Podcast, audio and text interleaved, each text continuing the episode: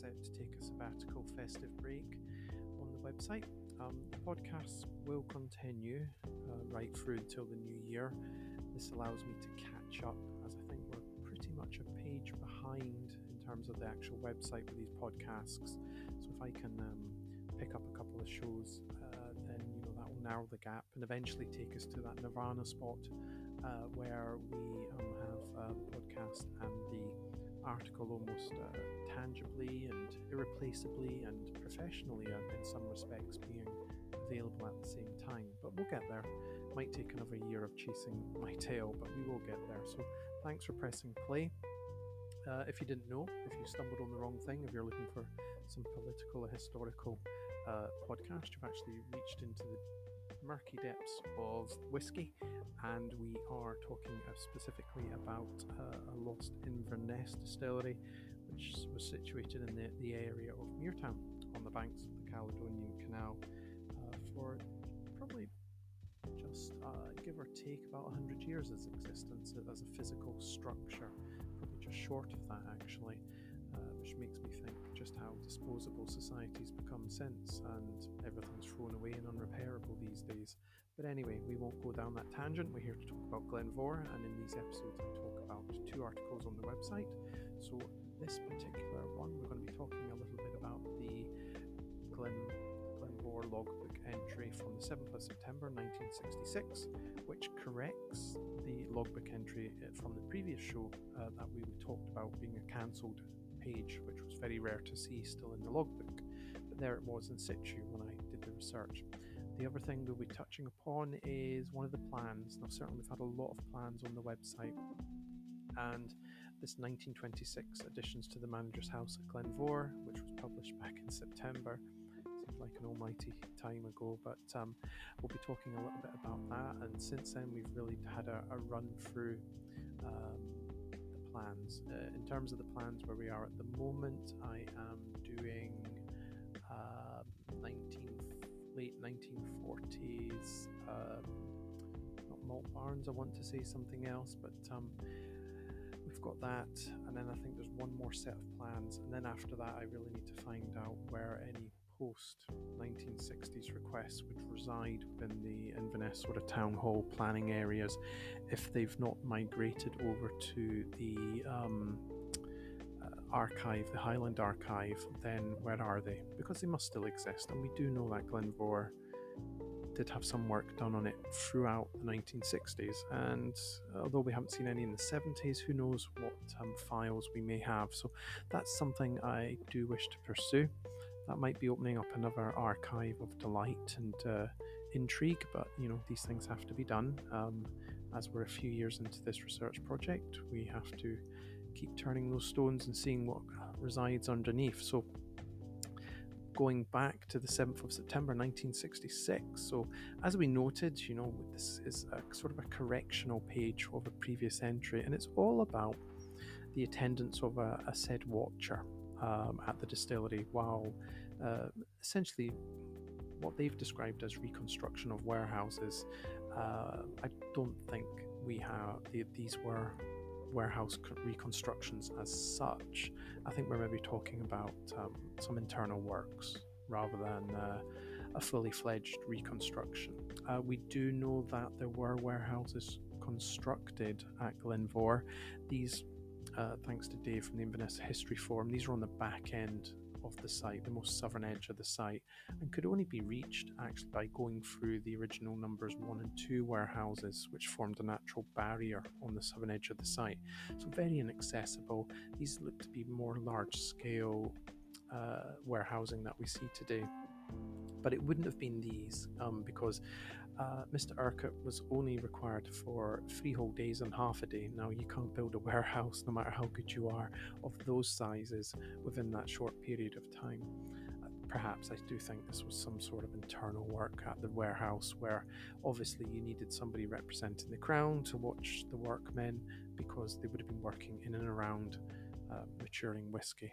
And you know, temptation is a wonderful thing if you do give in to it. So uh, I'm sure he did that well. And we also know the hours he worked from nine to five, so pretty typical uh, white van man hours these days. Uh, they never seem to be starting work at eight o'clock when I go past the bakers, but um, you know a lunch break as well of half an hour between twelve and twelve thirty. So it gives us a little insight into the watchers' arrangements and also their pay as well. And that pay actually would have come via the distiller, so he would have had to pay the crown. Um, to have this service to be, uh, I guess, on the right side of the law and the cost of attendance. So I thought that was quite an interesting entry from DJR Hughes, I think it is signed at the bottom um, to the commissioners. Just gives us a little bit of insight into the workings of the excisemen and, um, you know, their ongoing efficiency and professionalism. The other entry, which is probably a little bit more exciting for some people because um, these things are more visual, is the plans. Um, so, as I said, we're jumping back to June 1926 and what is entitled Telford Street Additions to Manager House, Glen Mhor Distillery of that month. So, this goes back to the time when you had managers, as a perk of the job, had uh, distillery accommodation on site. Um, it was convenient for them, the workforce, and the excisemen and the owners if they weren't an owner themselves um, you had that power. Uh, and you know, apart from the exciseman, the distillery manager was probably the next most important thing. Although the, I guess the stillman would have, uh, you know, disputed that. But you, you, have sort of a chain of command. You know, if something goes wrong, the they need to immediately report it to the distillery manager, who then reports it to the exciseman. So there was a pathway you know, and we've seen that in some of the historical uh, Glen Mhor distillery logbook entries. You know, it's a case of phone the manager, get a hold of the manager, and relay the information, and then the process starts. So, no surprise to see that Glen Mhor had one on site. We certainly know Glen Albyn had one on site. The Glen Albyn one is traditionally more, uh, I believe, more prestigious, fanciful, just because of the size of it. And perhaps it was a little bit further back from Telford Street, you know, which was a very thriving, busy area. So having a, a house facing Telford Street perhaps wouldn't be, um, I wouldn't say comfortable, but certainly as uh, peaceful is probably a better word, word to put it than, uh, you know, the Glen Albyn one, which I think was sort of down a sort of side street um, so it was a little bit more distance from Telford Street. But you know, I, we're going to touch upon both these managers' houses in the coming years. And also, what I think is interesting in this article sort of sheds light on it is what happened when Glen Mhor took over Glen Albyn in 1920. Did the, the manager's house become still remain separate entities for each distillery? Or were they repurposed or reused in some other shape or form? And this will this will come to uh, light in some other plans we have as well. I do have um, a huge amount of Glen Albyn plans. I haven't uh, worked my way through them yet. I'm just scratching my head as I think about the work on that site, but uh, I think it's very, very likely we're going to get some clues on the Glen Albyn end to the Glen Mhor side, side of things. So, part of the reason for doing it, but uh, Glen Albyn plans will be coming in due course, and I think that's great because if anything now I mean, the Free end of Inverness still is relatively unknown, unrepresented in all books, any shape or form, uh, amongst whisky enthusiasts. Glen Mhor is probably got the most prominence in terms of a whisky because it was widely available and supported not only as a single malt by the owners, but also Gordon MacPhail uh, when it moved into DCL. So there's a lot of Glen Mhor out there compared to some closed distilleries, and most of it is pretty good. Uh, Glen Albyn in comparison, we know Mackinlay and Birnie didn't really rate it as a s- single malt. It was more for blending. I think probably a lot of that comes down to John Birnie, even though he had some affection and he previously managed Glen Albyn and turned its fortunes around. I think it was a very different style of whiskey to Glen Mhor, uh, and I think you can do that if you're very fortunate to have side by side comparisons. But you know that's not to diminish or slate Glen Albyn in any shape or form. I've had some lovely Glen Albyns, and I still have a couple of bottles, I think, as well. I think it's a, a very gentle and, yeah, not commercial, but almost Speyside-ish uh, Highland style. You know, whereas Glen Mhor really can be uncompromising, um, almost a rival for some of the Millburns I've had over the years. But anyway, get back to the article. So, as always, we've um, included images, and thanks to the Highland Centre for that. And as I was doing these images and looking at the plan, which is essentially adding a, an extension on the back uh, beside the servant's bedroom and uh, putting a, a new bathroom and a bedroom. So they're extending the sort of manager's facilities, um, perhaps the family, or they could have guests staying. Um, my mind started to drift, uh, as it normally does, and I'm wondering, well, could these plans be mislabeled? Could these actually be Glen Albyn? The answer would be no, because in the article, if you look, and I'll link it down below, we actually have a Glen Albyn plan from, I think that's from 1895, and that's unpublished. I haven't um, done the full work on that yet, but there will be more of that in due course, as I said.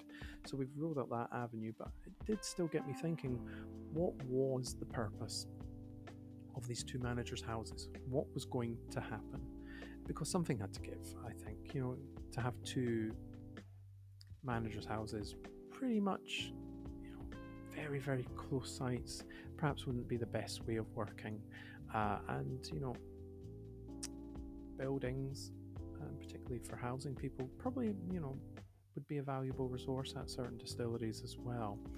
Uh, so what I do, and always going the extra step, sort of go into the, sort of the historical Inverness borough directory, and this can really take us back um, quite a considerable period. And what it does show us is who, when they are captured, it's almost a little bit like uh, a simplified census in a way.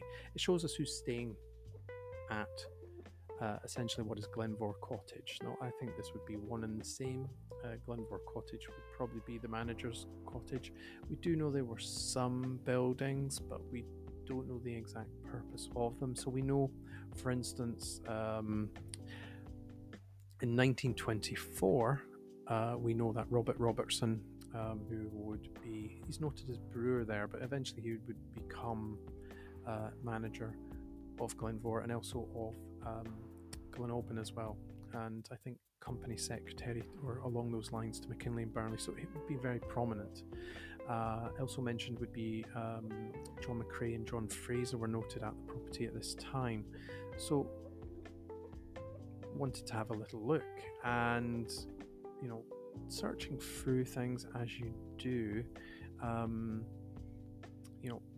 an extensive research of the 1920s directories to determine whether Robert Robertson's move in date at John Birnie's Glenalbin house, signifying his own elevation in status, you know, replacing John Birnie, who's probably maybe wanting to move on, maybe more from a distiller, distillery manager perspective and more into the, the co owner of both distilleries.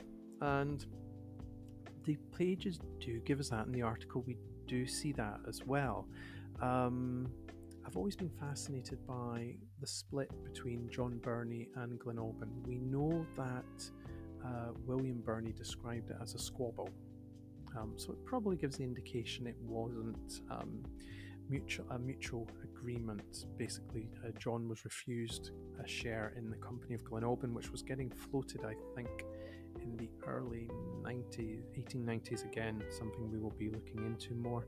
Um, he said no, and of course, John, feeling he had played a, a major role in turning around the fortunes of the plant, which was very true, um, moved on. But we've never really gotten to the bottom of what was said or just how, I guess,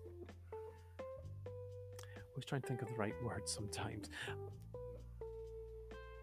Amicable and I don't think it probably was very amicable from what we know. And also, William Birnie was never one to hold his tongue in certain situations, and I think you know he's put it down as a squabble, um, which comes from a 1971 thesis um, from R.B. Weir, uh, who managed to speak to John and sorry William, and I, I wish he asked him some other questions because to have that resource in front of you would have been fantastic.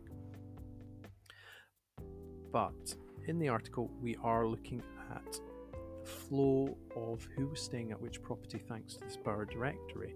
And it does eventually show us that by 1930, at uh, Glen Albyn House has Robert Robertson. So that seems to us where we know John has moved out of the sort of distillery residences. And I actually think he's probably he's he's never been in them as such. You know, he would have been yes, person, the controlling person, the most important on both sites, whether before or you know uh, post acquisition of Glen Albyn in 1920 and Glen Mhor throughout. You know, he would have been the person to go to.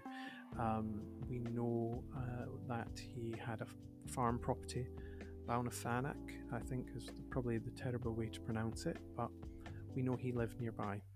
Uh, and that would have been his residence and not the residence on site. He would have had an office, he would have had definitely an office, and working across from Neil M. Gunn, we know as well. So that happened, but his own sort of personal property would have been set back from the distilleries. And we know that is the case because recently we've unearthed, as part of the Glen Mhor document collection that we've acquired, an 1894 invoice which uh, from a slating company to John Birnie, and they list uh, his address not as um, Glen Mhor Distillery, although that is mentioned they actually mention it as his farm address. So at the time, uh, it would be really interesting to research the history of that site. The farm still stands, the, the, the house anyway, and you'll see this in a, in a coming uh, 2024 article.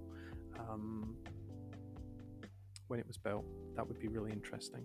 Uh, and you know, if John actually bought it, or if he actually did commission and purchase the land and build it himself um, which probably would give you the impression of perhaps I don't know how well distillery managers were paid back in the 1880s, 1890s, or if John maybe had some money behind him when he moved from Benrinnes to uh, Inverness. Not only taking up a distillery manager's position, but also, right, I'm going to make a go of this. I need to buy a property nearby, and this is the ideal one. So more details, more research. But you know, if you're really interested into the ebb and flow of distillery managers and managerial houses, then uh, please look at that article. And I know we've discussed it before in a separate podcast, but I do think it's worthwhile. So that is us for this episode. Thank you for listening, and I shall see you again for another December related podcast soon.